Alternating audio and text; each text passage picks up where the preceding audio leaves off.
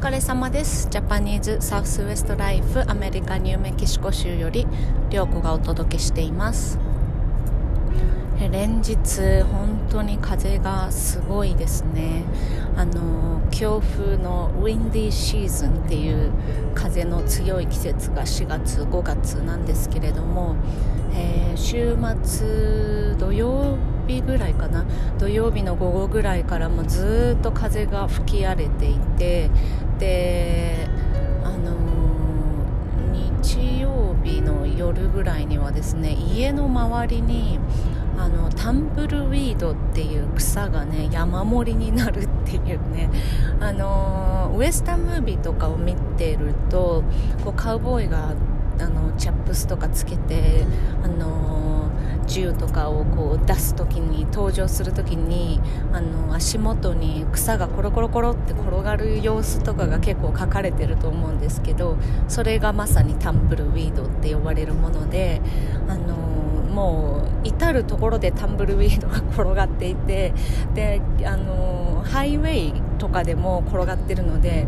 あの避けるのに大変っていうね。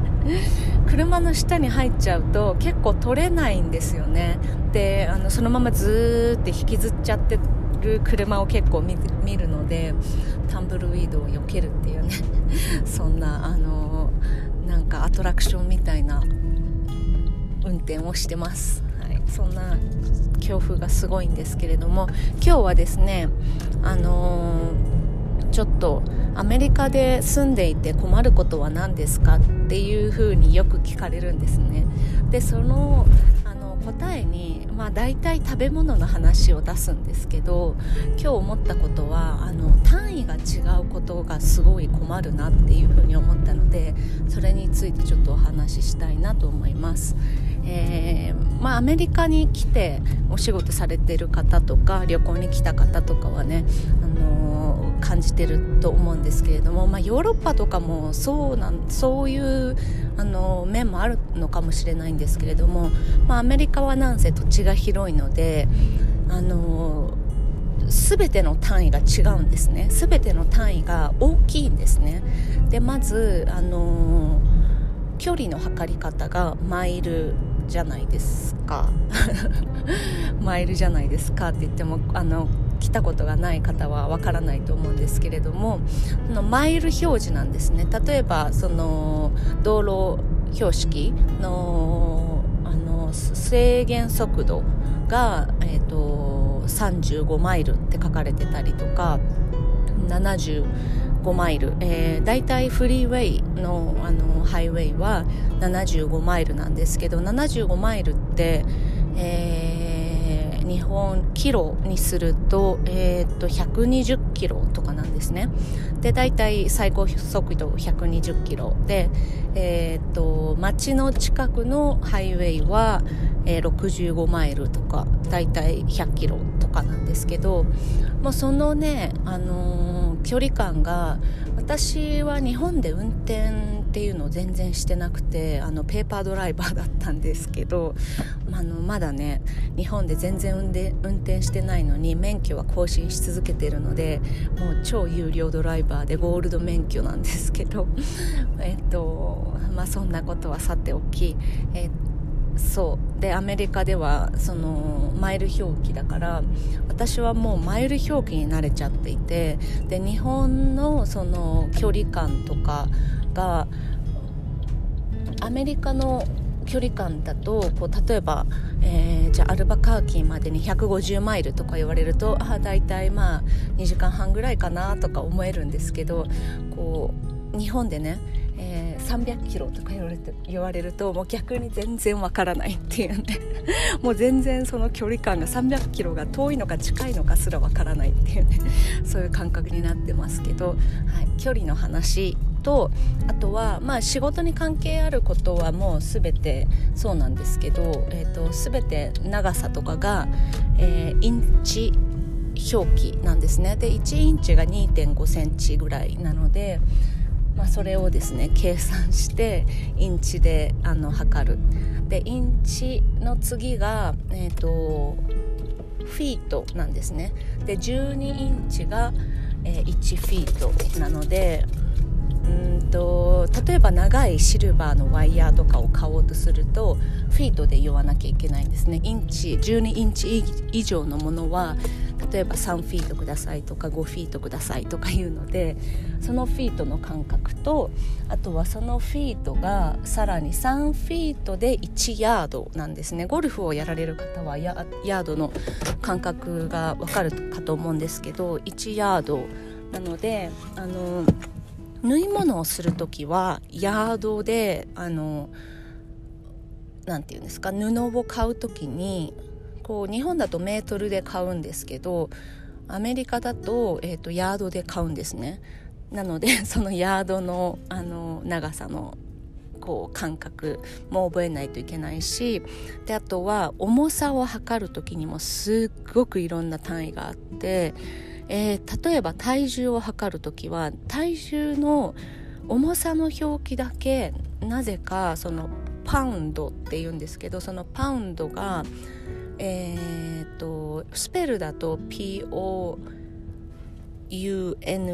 のパウンドなんですけどそのパウンドをこう例えばキログラムだと kg で表すと思うんですけどパウンドをその表記で表すと LB っていう なぜかどこにもパウンドっていうスペルが入ってないっていうね LB っていうあの表記で表してで1パウンドだけなぜかその日本のキログラムよりも少なくて0.45キログラムが1パウンドなんですね。なので例えば体重とかは測る時にあの体重が全部その LB の 体重計なので120パウンドとかあの自分のいつもの体重の、まあ、2倍ぐらいの表記で出てくるっていうのでで重さのそのパウンドだけがなんかアメリカのその大雑把なこう大体2.5倍ぐらいの、あのー長さの表記より少ないっていうね。なんだか本当にわけわからないんですけど。であとガソリンのを入れる時これはアメリカに来るともう結構必須 必死のあのだと思うんですけどガソリンの表記が1ガロンっていうので表記されていてで1ガロンは2.5リットルぐらいなんですね。なので、えっとまあ、大体今のガソリンの価格でいうと2.5リットルが、えー、と4ドルとかそれぐらいっていう感じです。であとは重さのさっきの話で言うとえっと、パウンドの下にもっと小さいこういろんな単位があってシルバーを測る時はオンスで測るんですね。こうなんか日本で言うとキログラムがパウンド、えー、グラムがオンスみたいな感じなんですけどで、えっと、キログ1キロって1100グラム1000グラム じゃないですか。だけどえっとオンスとパウンドってそういう風にこうあのちっちゃい単位とかじゃなくて、えー、1オンスが、えー、10ん？違うな。1パウンドが16オンスとかいうなんかもう本当に訳がわからない ことになってるのであのもうそのあの物を測る時の単位はこれぐらいっていうのをいちいち覚えなきゃいけないっていうのがすごくアメリカで生活していて大変だなって思います。あのスーパーとかでね買い物していても例えばうんその一個一個で値段を書いてくれてるものもあれば重さで書いてるものもあるんですね。なのでこうリンゴ例えばえっ、となんか1オンスいくらとか書かれてるともう。なんかその1個のリンゴがいくらかなのかすら分からずに買うっていうね。なのでこう会計する時にあのこれぐらいだったんだっていうふうに見るっていう感じのその単位のあの勉強をしておかないと結構大変だなって思います。あとはお金の